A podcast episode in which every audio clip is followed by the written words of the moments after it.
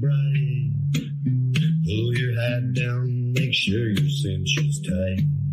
Horse is kinda snuffy, cold chill up your spine.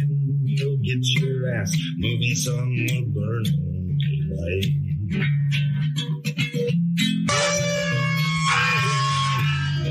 Howdy there, I'm Matt McKinley and we're burning daylight.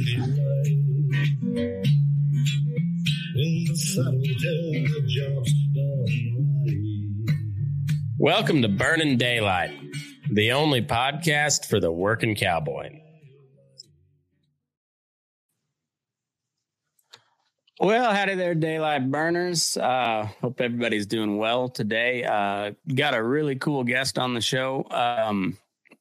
It's a fella named Jonathan Woods, and he's the author of one of the craziest premises of a story that I've ever come across. I'm a couple chapters into this book, and it's fascinating and interesting as hell. And I can't wait to finish it and move on to some of your other works. So, Jonathan, how the hell are you today?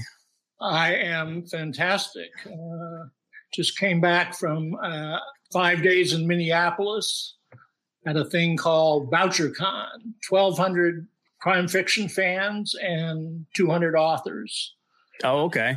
Yeah, that sounds like a good time. So I was looking on your website and kind of through your bio, and you're a very well educated man. Like you've got a pretty impressive college resume. Well, I don't know. Picked up a couple of law degrees and an undergrad degree and made a living, you know. Yeah. And now I use all that intellect to write absolutely shocking whoops.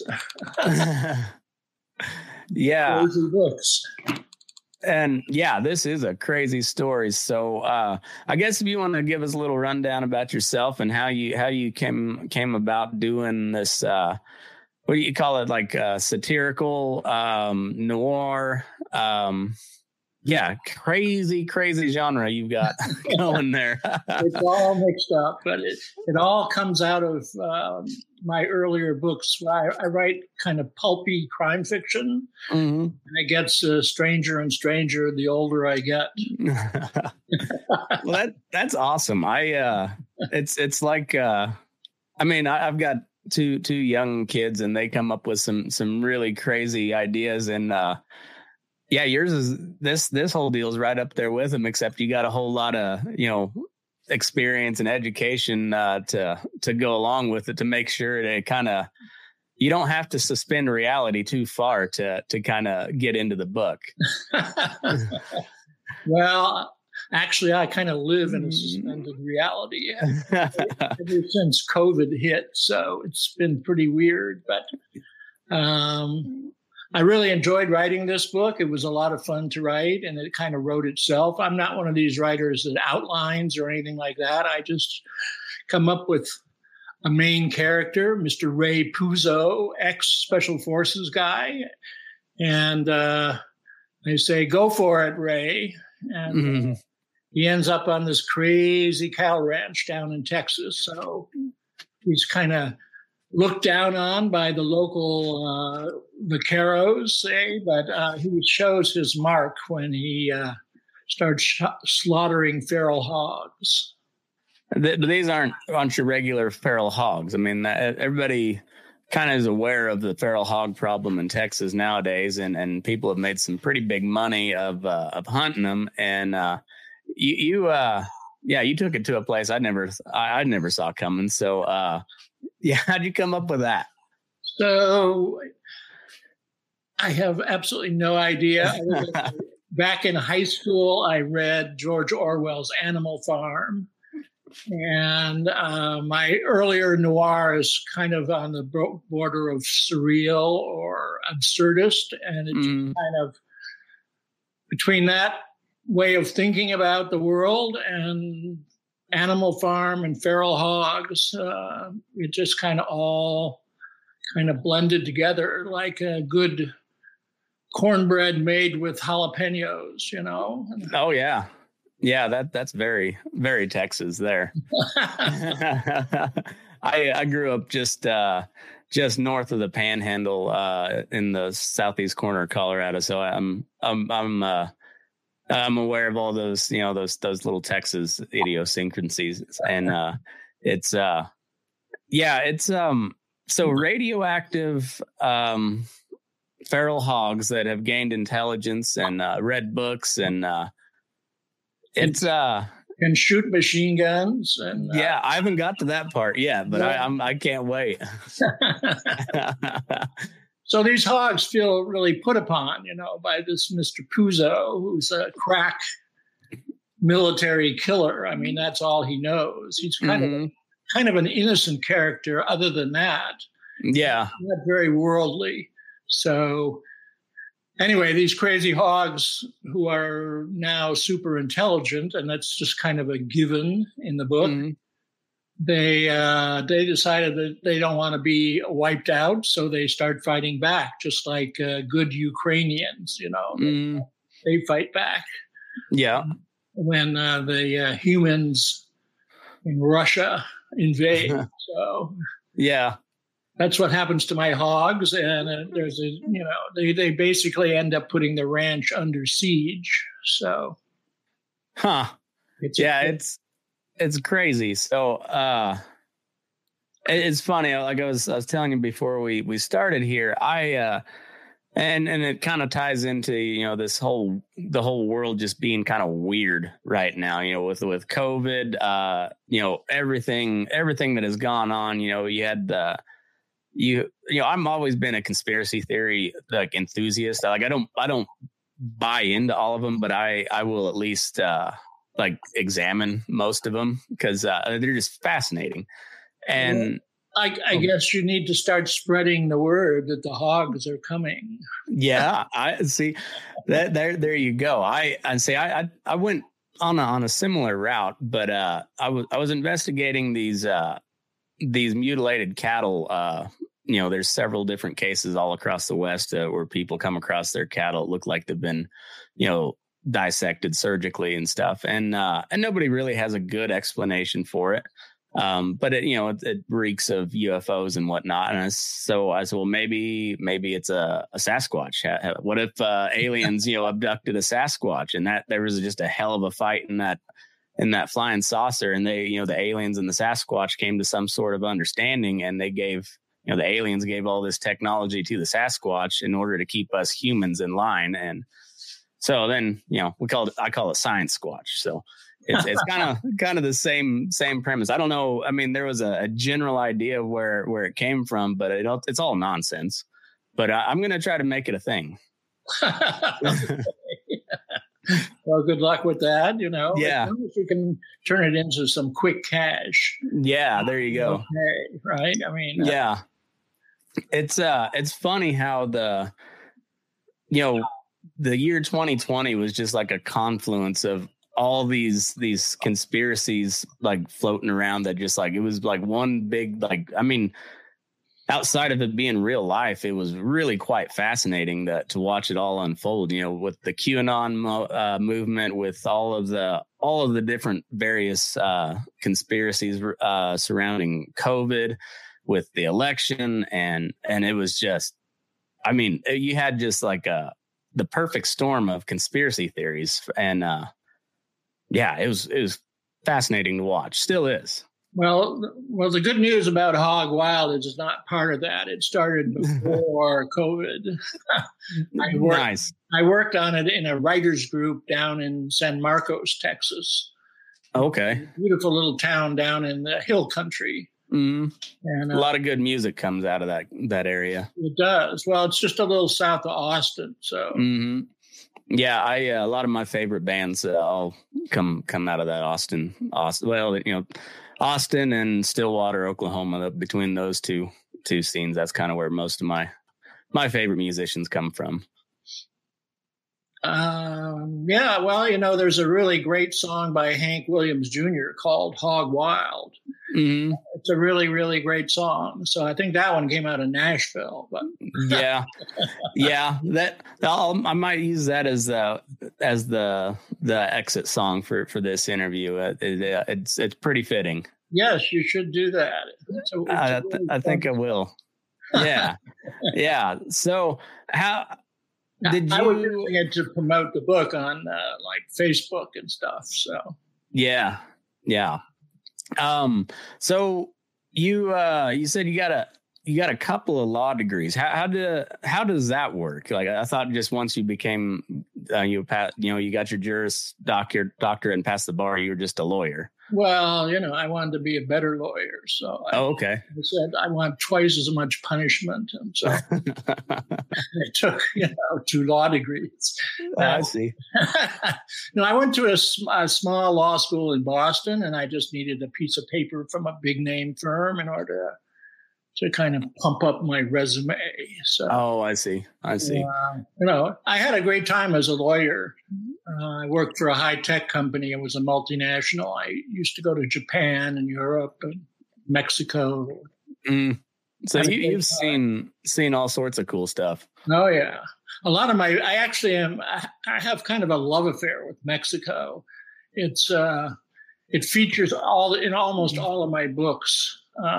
As a place that people go and get crazy in. So actually, it's a little surprising. Hog Wild is set in South Texas, so I guess that's near the Mexican border. But yeah, a lot of Mexican influence. So definitely. So, yeah, I've only been just right over the border, and when I was in high school, went with my church down there to Reynosa, and that's the extent of my international travel. I've been quite a few different places here in the States, but my my international is just over the border in Mexico. Well, I really love Mexico. It's too bad about all this cartel junk, but oh man, it's awful. Maybe they'll get their hands around it someday, but. I hope so. I don't know how you fix that, but I work with and I have worked for most of my adult life with primarily Mexican guys, either first generation or second generation, in the U.S. and really just terrific people. Can't beat the food, and just it's I really enjoy just that culture, and I'd like to go down there, but also I don't want to be, carjacked and robbed and kidnapped or whatever. Yeah. Yes, right. Yeah, yeah, and that's not even exaggeration anymore. It's like that's not being paranoid. That's a real thing that happens quite a bit. Yeah, I used to go over the border all the time down by Brownsville into Matamoros, and now people say don't go. So. But my first novel, which is called A Death in Mexico, actually is set in San Miguel de Allende, which is this beautiful colonial town up in the mountains, about 3 hours north of Mexico City. It's a gorgeous little town.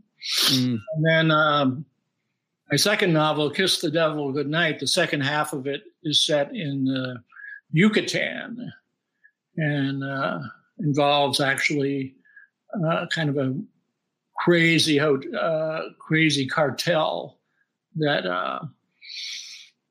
all the soldiers of the cartel go bare-chested, whether they're female or male. So a little weird. Yeah, your style is like it's like Tarantino meets Animal Farm meets like Jack Carr or Tom Clancy or something. It's all I love it. It's fascinating. And it's like a good escape from because the real world's weird enough, but when you can find something even weirder that that doesn't take place in real life, it's a nice little escape. Well, the book gets funnier as you go through it too. It's a very funny book. Yeah, I love humor, so it's very unpredictable. So awesome! I'm looking forward to finishing it. Yeah, has any thoughts of turning it into a movie or anything? Well, I would love to do that. Well, that's where the cash is, Oh yeah. Today, so no cash books anymore unless you can write them in about 8 sentences. So, Yeah. Well, who would play the main character, Mr. Puzo? Mr. Puzo, gosh, who would I have do that? Somebody young and you know, muscular. Yeah, they'd have to be. Who is that? I don't know. Matt Damon. He's probably getting too old for the role. He is getting up there a little bit. I mean, he's what, 40 something. I don't know. I don't know how old. It's hard telling with Hollywood. You know, the Botox makes it difficult. Right. And they airbrush everything. You know? Yeah. Yeah. Well, so Jack Carr's got that series on Amazon now, and Chris Pratt's his main character, and he does a good job of it. I think you'd have to have somebody kind of in that mold. What series is this you're talking about? It's called Terminal List. Oh, okay. You would recommend that, huh? Yeah, it's pretty good. I enjoyed it. If you like, you know, it's kind of it's like a darker version of Tom Clancy. Oh, you know, kind of a political thriller, you know, but same premise, you know, ex-Navy SEAL, you know, and, you know, on a vendetta. It's pretty good. I enjoyed it, but yeah. So it seems like you draw some of that style, and yeah, and then it just gets weird. And I like weird. Yeah. Well, you know, a couple of my favorite shows are Better Call Saul and the predecessor show. Oh, Breaking Bad. Yeah. Breaking Bad. Yeah. That Bob Odenkirk really does a good job with that character. And it's a dark story, but it's also very funny. Mm-hmm. It very much pokes fun at lawyers who deserve to be had fun. Mm-hmm. Yeah. Yeah. Either fun or they're hated directly. I mean, you know, those are your two options. Nobody loves a lawyer.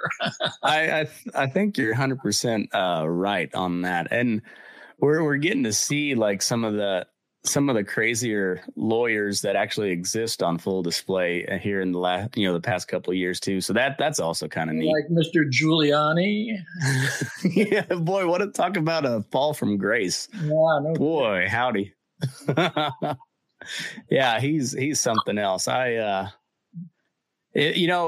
If Trump somehow stays out of jail, it will not because he has good lawyers. It'll be because of something else. Like lawyers are, my God.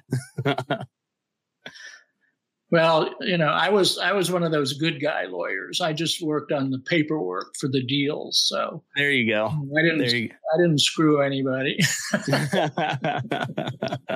Although I've had a couple of experiences since I left my legal career where I needed a lawyer and I really felt, underrepresented, not vigorously represented, but anyway. Yeah. You know. Yeah. I think you could go off for days on lawyers and, but they're it's a necessary profession, but boy, there's a lot of snakes in it. Yeah, let's talk about beautiful women instead. There you go. Who would be the crazy ranch ladies in this movie of yours? Ooh, I would pick among others Chloe. Is it Sevigny or something? Or oh, okay. You know her? Yeah, she's a dark little. You know, yeah, trampy type. Can I say that on your podcast? Yeah, oh yeah. I mean, you can say whatever you want on here, but you also kind of got to get some of the crazy eyes in there too. So, like, I mean, if AOC was an actress, you know, she's not a. That's not a bad pick, you know. She's nice to look at, but she's got the crazy eyes, and you could believe that she could pull a gun on. Well, she doesn't really believe in guns, but if she did, you know, she'd pull it on somebody. Yeah, I think she'd end up, you know, selling the ranch and giving it all away to charity. So, yeah, that would be too exciting, would it? Maybe. I mean, the ranch matriarch Amanda in my Hog Wild novel is out to find a heir to the ranch because her daughter is kind of a loose cannon, and her son is gay, so she's kind of cut him out of the picture. Oh yeah, and so she wants Mr. Puzo to get in bed with her daughter, and end up as the new blood for the family, the Cross family that goes back to the days of George Washington. Mm. So, yeah, because this is one of those old original Texas family ranches that spread into an empire. And this is the King Ranch. Any of those, the XIT, whatever it is. Yeah, it's. I really like the premise. I said I wish I'd had more time to finish it, but I before we talk. But I can't wait to. It's just such a crazy style, but I'm fascinated by it. Well, it's also, it's a fast story. So it's in some ways, it's actually an adventure novel, mm-hmm. Written in kind of a pulpy 1950s style. I'm thinking mm-hmm. people like John D. MacDonald or some of those great, they used to be published by this paperback publisher, Paperback Originals, mm-hmm. Crest or Gold Crest, something like that. I see. Yeah. I think I don't know if I read any of them, but it's got a, like, it was very kind of like rockabilly too, wasn't it? Like there was, that was kind of, yeah. They're like that whole like 50s feel. It was, I got you. It's, pinstripes and, like the crazy, like eyeball paintings on the cars and stuff. Hog Wild's definitely rockabilly, yeah. That's a good handle for it, rockabilly. Yeah, I think noir. There you go. And then it ties into that Southern theme too, because Southern, rockabilly was huge across the South, and I think, yeah. When I lived in Nashville, there was a fabulous rockabilly band. Guy, the lead guitarist was a guy named Webb Wilder, and he never made it, big beyond Nashville or beyond Tennessee. But he was just fabulous. So if you ever get, I guess you'd probably pull him up off of YouTube. Oh yeah, Webb Wilder. Okay, I'll look him up. Yeah, that. Howdy there. I'm Matt McKinley with the Burning Daylight podcast. You ever wanted to make a podcast? Well, Spotify's got a platform that lets you make one super easily. And then you can distribute it everywhere and even earn money. All in one place for free. It's called Spotify for Podcasters, and here's how it works. Spotify for Podcasters lets you record and edit podcasts right from the phone or computer. So no matter what your setup was like, you can start creating today. Then you can distribute your podcast to Spotify and everywhere else podcasts are heard. Video podcasts are also available on Spotify. And if you like my show, Fence Post Politics, with my buddy Aaron, that's the place to watch it, because it's all video all the time. And we share videos, we comment on videos, we share news articles and funny memes. So it's pretty cool. And also, if you want to take your conversations with your fans to the next level, your question and answer and polls are the best way to get them talking. You can attach that to your podcast there, and you get valuable interactions with your fans. And with Spotify for Podcasters, you can earn money in a variety of ways, including ads and podcast subscriptions. And best of all, it's totally free with no catch. And that's that is true. I'm supposed to do a testimonial here. But anyways, this is the podcast I use, or the podcast host that I use. I like Spotify. They're very good on just letting you do your thing with no catch to it. There's a good reason why Joe Rogan hosts podcasts on Spotify, and this is a great way to get started if you've ever thought about starting a podcast. This is where I would send anybody to go. Best thing you can do is just download the Spotify for Podcasters app, or you can go to spotify.com/podcasters to get started. And yeah, if you've ever thought about just doing a podcast, or if you're tired of paying a monthly service that doesn't seem to do much for you, Spotify Podcasters is your spot. So go to spotify.com/podcasters or download the app today. Yeah, I used to listen to, like Reverend Horton Heat and that kind of, there was a few rockabilly bands that I kind of got into. And then, like Levon Helm from the band, he got his start and, rockabilly in that rockabilly scene. And it was, kind of a crazy kind of post-World War era or World War II era. Just, it was still some wild people, but it hadn't gone in like full counterculture yet. I mean, they were the counterculture before the counterculture. Oh, definitely. Yeah, absolutely. Yeah. So where did you grow up at?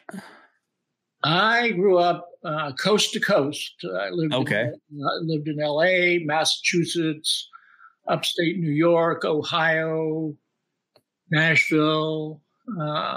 So I'm a product of America, I guess. Yeah. What, Army brat or you just bounced around? Corporate. Yeah. Oh, okay. My father was a kind of a mid-level finance guy, and he just never could settle into one company. So he was always changing jobs.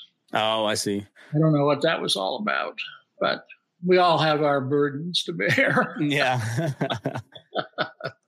So you really got a broad swath of America that experience. I did, absolutely. Yeah. What was your, I guess, your favorite if you had to pick one?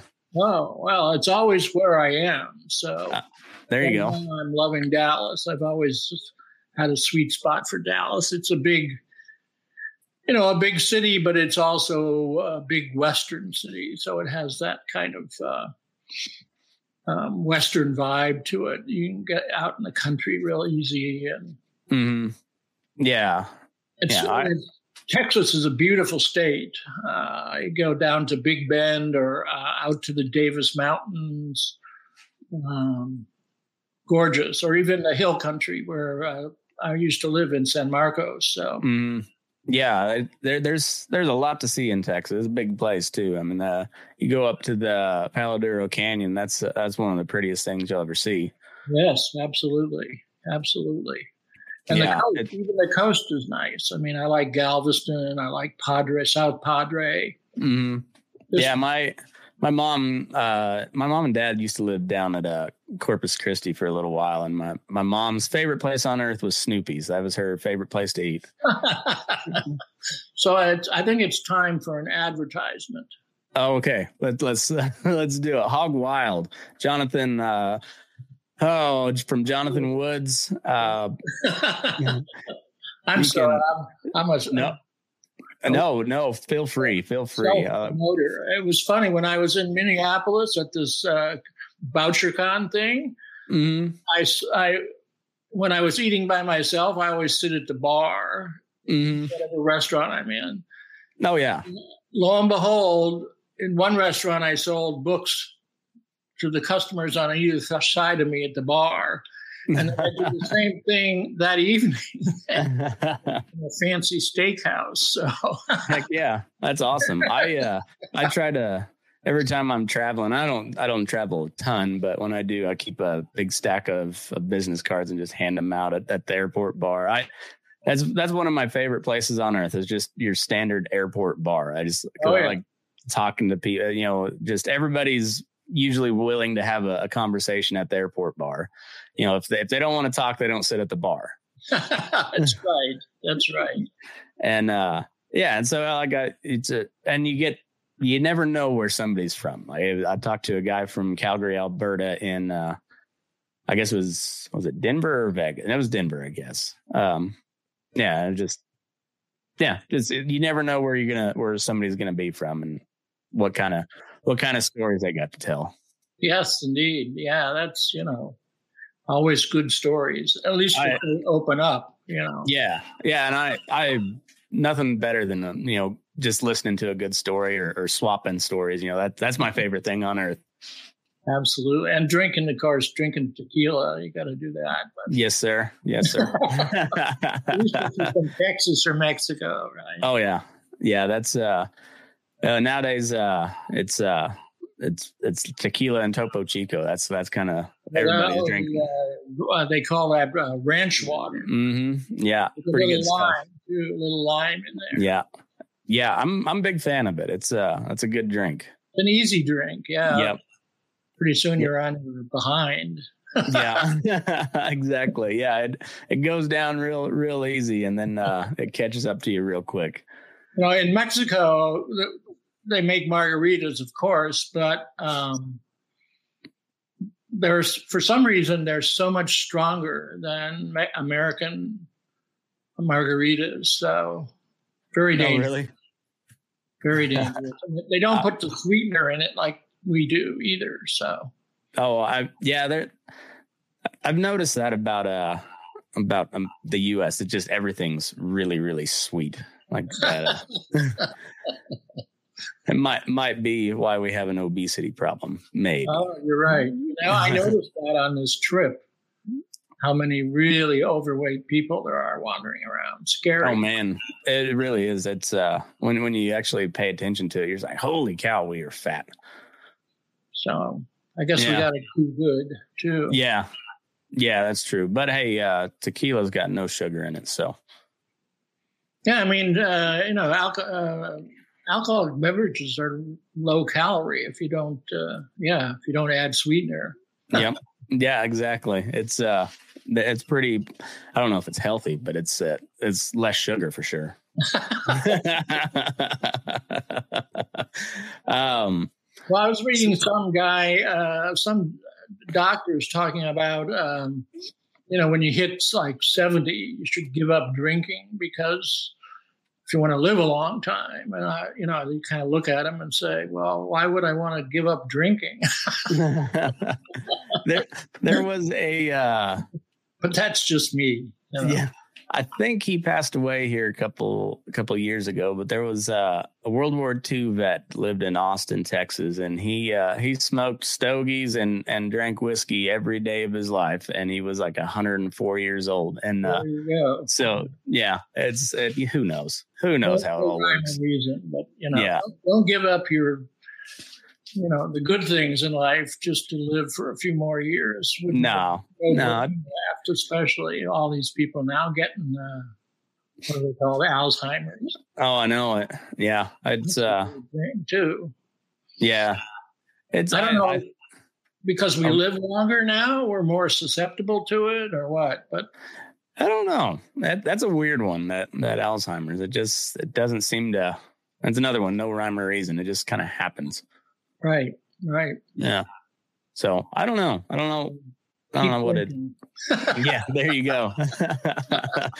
That way they can't tell if you're if you got Alzheimer's or not. There you go. And then keep reading Hog Wild, of course. But. Perfect. Yeah. Then people don't know what to think.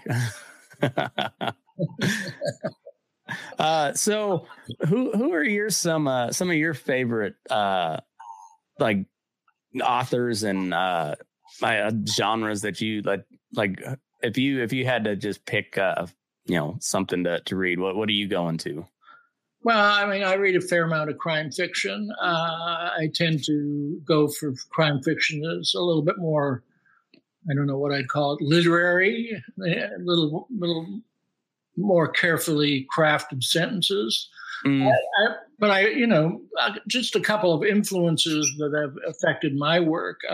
First, I would mention Raymond Chandler, who, of course, is classic crime fiction. His detective, Philip Marlowe, was in late 30s and early 40s. And, Humphrey Bogart, with Philip Marlowe in The Big Sleep.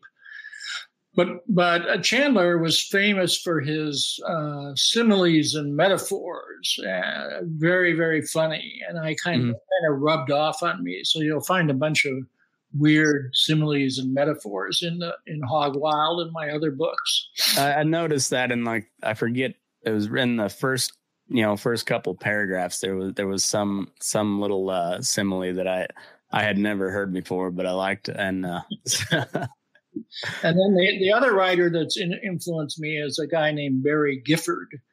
Okay. He started out as a poet and then started writing novels. And somewhere along the line, probably in the, I don't know, the 1990s, somewhere in there, he wrote a book called Wild at Heart.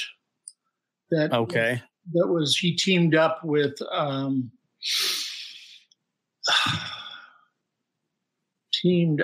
David Lynch.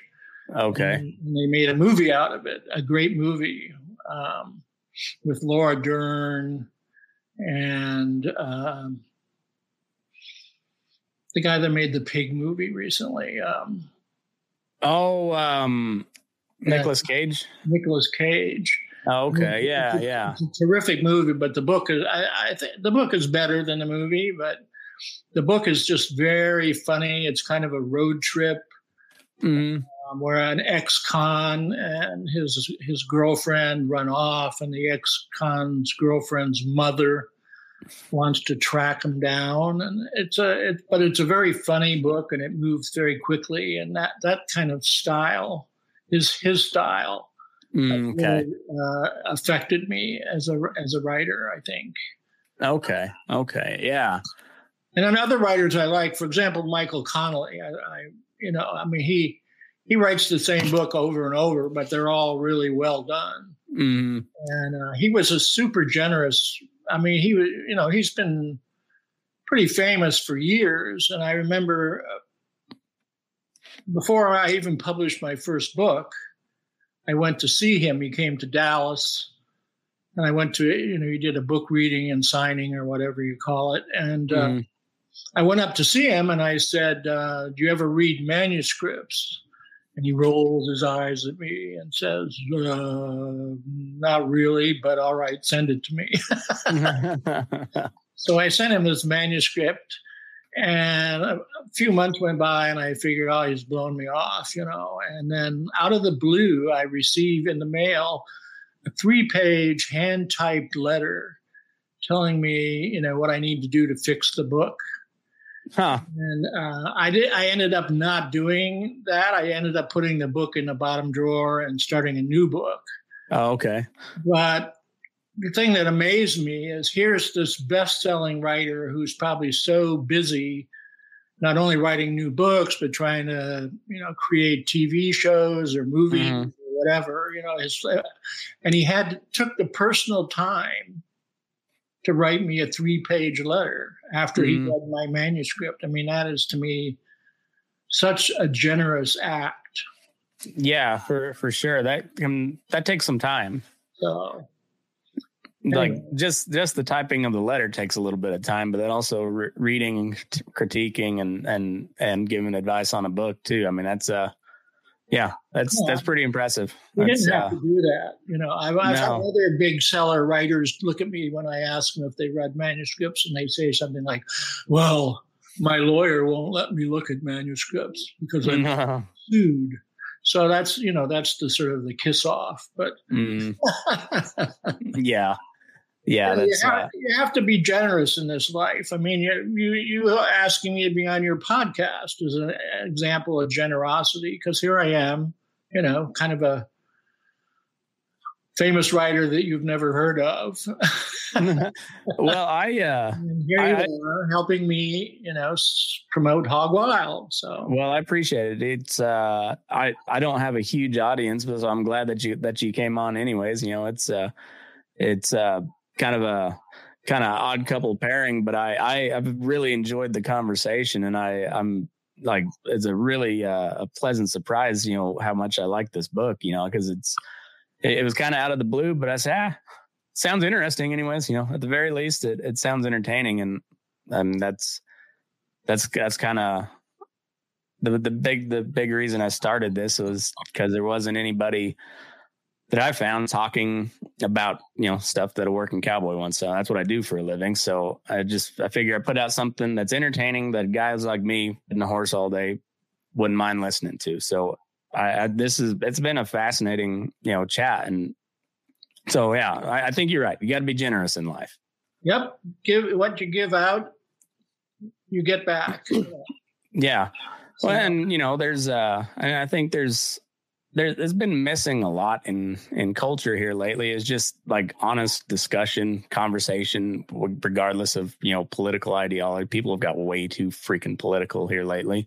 Yeah, and, yeah. And, there's just not enough, you know, discussion, because I think when you actually talk to people, you find out you're not nearly as far apart as a lot of people might think you are. And then, there's a lot of good that comes out of conversation.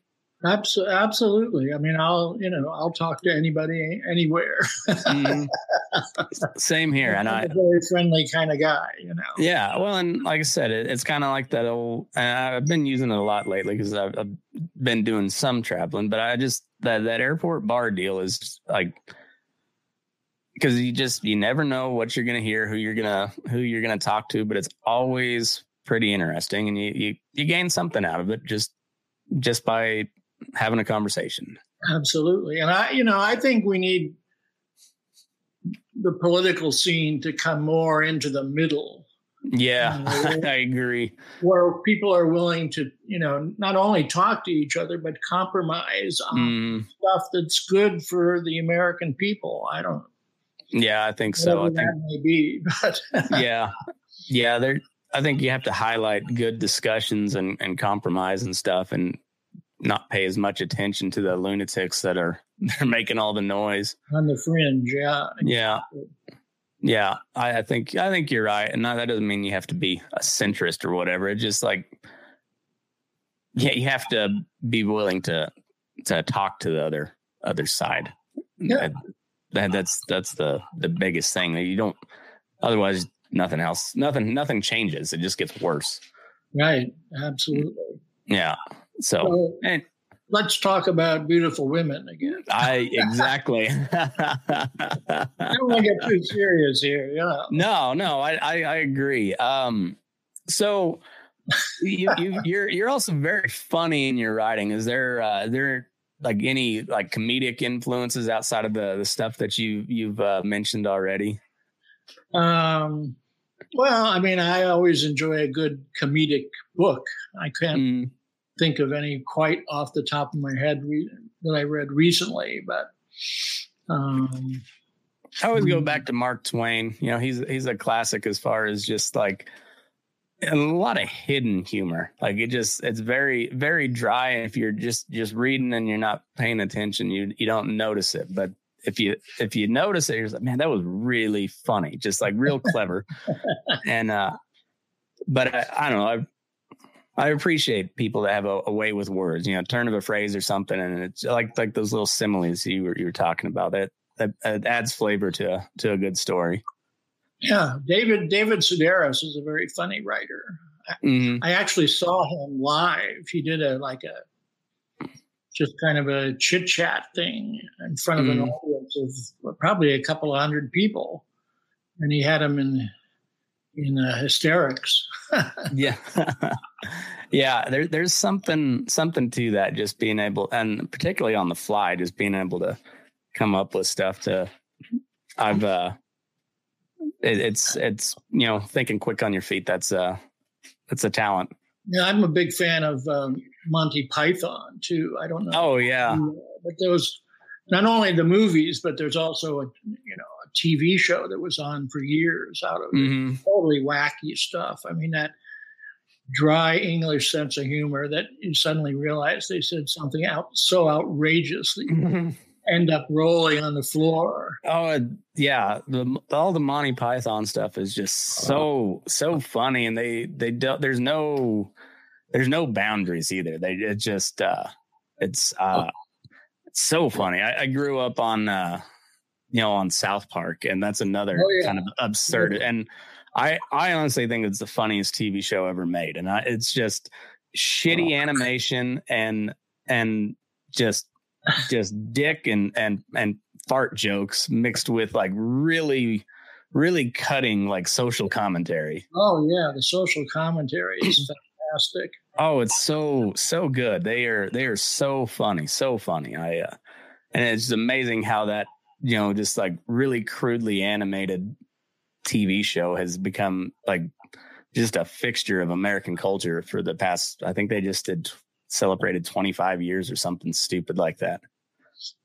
Well, you know, the hogs characters in my book are kind of like that too. I mean, they become very active and have, you know, discussions and yeah, you know, so they're major characters in the book, and they all have really weird names like Pol Pot Jr. and you know, Pol Pot Jr. and Idi Amin. That's funny. Dr. Mengele the Fourth, and yeah, so the hogs. I mean, they read all these history books, but they get it all confused in their minds, and so they end up twisting it around. So it's you know, it's funny. That's really funny. I'm a history nerd too, so I just I appreciate again any like, you know, comedic reference to you know, to like some obscure historical, or even not up so much obscure, but just like, you know, if you can make a funny reference to history, I'm like, that gets me laughing every time. And you know, they're usually very bad people. And they end up choosing for names for some reason. That's funny. That's really funny. And a writer friend of mine, a woman named Vicki Hendricks, who writes sort of Florida noir, very kind of pulpy, very sexy, really great books to read. Anyway, she wrote about Hog Wild. She said, "Men are pigs and pigs are men." That kind of sums up my satiric intent when I wrote this book. It's not wrong. It's not wrong. You on your website said you split time between Dallas and Key West. Key West, that's either a vacation spot or where people just like go to get lost, isn't it? That about perfectly sums it up.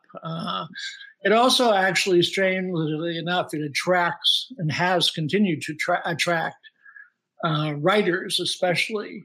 I mean, Hemingway, of course, was there, but also Tennessee Williams had a house there. Mm-hmm.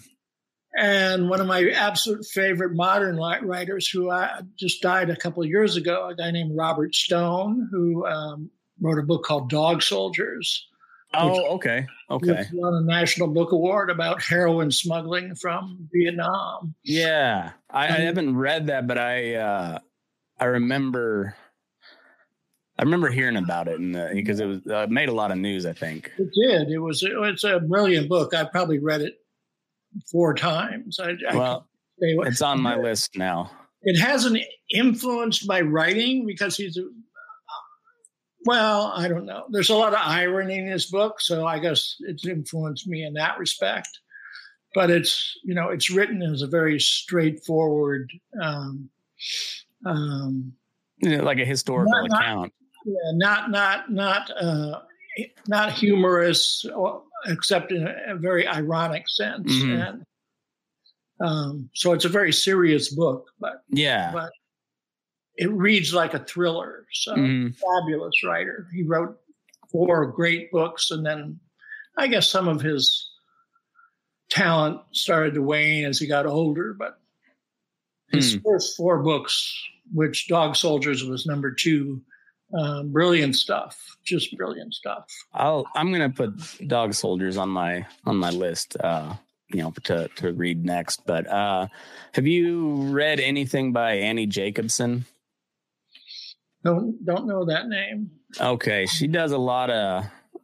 She's a really fantastic author, but she does a lot more into like the conspiracy realm, but she does it all based on facts. Like she goes and like does a lot of FOIA requests and digging through declassified documents and everything. So she's done one on Area 51, but it has nothing to do with extraterrestrials. It's strictly about the secret airplanes that were developed at Area 51. And then she does like a whole history of the CIA and the special operations community. It's really, really good good work. I can't recommend her. Her enough. I'll look into her. Yeah, absolutely. Yeah. I think you'll enjoy it. I want to make an admission. I'm actually an alien. Awesome. Did you ever meet up with a Sasquatch? Well, with that, there's some kind of mystical beast that lives in Texas that is kind of like a wolf, like a chupacabra. Yeah, that's it. Yeah. Okay, so maybe I was onto something. It's not a Sasquatch, but a chupacabra that got abducted by aliens. By the way, I was just thinking about Monty Python again, and that I forget which film it is. It's one of the movies that has the killer rabbit that goes for people's throats. Oh, what is that movie? Is that the Holy Grail? I think maybe it is. I can't remember. I remember the scene. I think it's got to be Holy Grail, don't it? Yeah, I think so. Well, anyway, yeah. Hog Wild has a killer monkey. That's awesome. So you'll meet him later on. I was reading a news article the other day about how the Russians have it was the Russians or the Ukrainians, I think it was the Russians, that had attack dolphins. Really? Yeah. And so I figure that Florida is going to have attack manatees. I don't know what the Gulf Coast, I guess manatees would be in the Gulf Coast. Yeah. I used to be able to pet manatees when I lived in Key West. Yeah. Oh, really? There was one that hung around one of my favorite bars that was right on the, in a little harbor area. Mm-hmm. And that manatee would float around and he would come up and he'd let you rub his tummy. Huh. Hard to believe. That's crazy. Those things are huge too, aren't they? Yeah, they're big. Yeah, that's wild. That's crazy. What a weird creature, the manatee. Wild. So what do you do besides write and travel? I don't know. Look at beautiful women, drink tequila. I like to cook a little bit. Yeah. Nothing. What's your specialty? Nothing too fancy, but.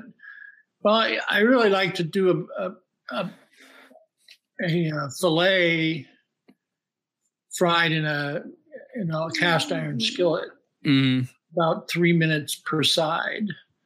Yeah, good medium rare. Yeah, medium rare. And it's a lot cheaper than going out for it. Oh yeah, When I was in Minneapolis at that BoucherCon thing, I went to this steakhouse called Manny's Steakhouse.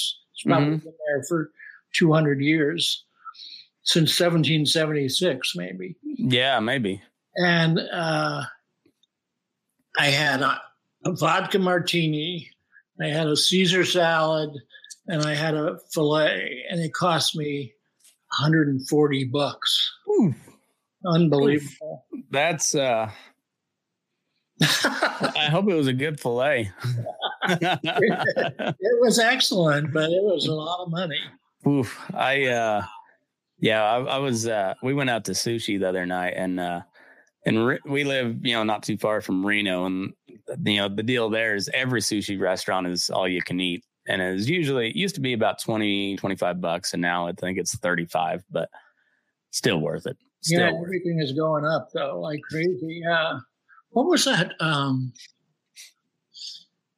There was a movie not too recent set in, Lake Tahoe's. No, yeah. Lake Tahoe, Nevada, with Tilda Swinton, and her son was in trouble with some, what was the name? The Deep End. The Deep End. That was the name. Deep End. Huh. That was in Tahoe, huh? Yeah, it's a really good little crime movie. I enjoyed it immensely. I'll check it out. Yeah, like I bet my wife has seen it. She's a Nevada native, and so she knows all sorts of Nevada history. I told her she could start her own tour guide service in northern Nevada and make a killing. But that would be cool. Yeah. So if you ever get a hankering to Sorry? Visit Tahoe. If you ever get a hankering to visit Tahoe, give me a holler and we'll show you around. Okay, yeah, exactly. Some of Ross McDonald's mysteries are set in that part of the world. Western Nevada.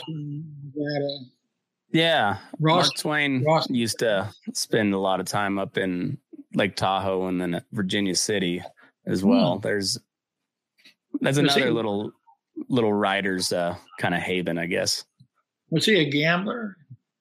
I wouldn't be surprised. Yeah, probably. I think if anybody that lived west of the Mississippi at that point was a gambler of some sort. Definitely. Yeah. Well, Mr. Woods, I appreciate the conversation today. If do all the plugs you want to do before we get out of here. Sell all the books you can so you can drink more tequila wherever it is you go. Hog Wild is the name of the book. Where is Heck it? Yeah. Whoops. I haven't got this camera thing. And it's available on Amazon, basically. Yeah. All right. As an ebook and as a hardback, but a very inexpensive hardback. Awesome. Are you going to do an audiobook on it? I might. I'm not sure. Awesome. And if you're done with that one, there's four more before that. Bad Juju and Other Tales of Madness and Mayhem, A Death in Mexico, Phone Call from Hell and Other Tales of the Damned, and Kiss the Devil Goodnight. Awesome. I'm going to make my way through them all at some point, but I'm going to finish Hog Wild first. It's really, really funny, really, really good read. So I recommend it highly. Thank you very much for that. And, when you finish it, if you like it, go on Amazon and write a nice little review. That would help me out too. You bet. I'll do that. So check him out. Jonathan Woods, Hog Wild, and all of his other books. SouthernNoir.com. Is that correct for your website? Right. Yes. All right. SouthernNoir.com. You can find all the information there. Man, Jonathan, I appreciate it again. Thank you so much. And thanks everybody for tuning in. A pleasure talking to a bunch of cowboys. Yeah, you bet. Now, move your ass. We're burning things. Okay.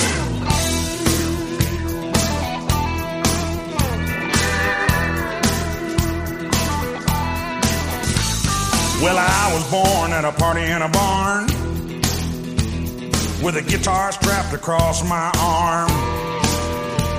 So I learned to play in a different style. Everybody knows that I'm hog wild. Well, I pick it high and I pick it low. Pick it with my teeth and pick it with my toe. You can hear me play for a country mile. Everybody knows that I'm hog wild. Yeah, everybody knows that I'm hog wild. Boy, boy, boy, boy.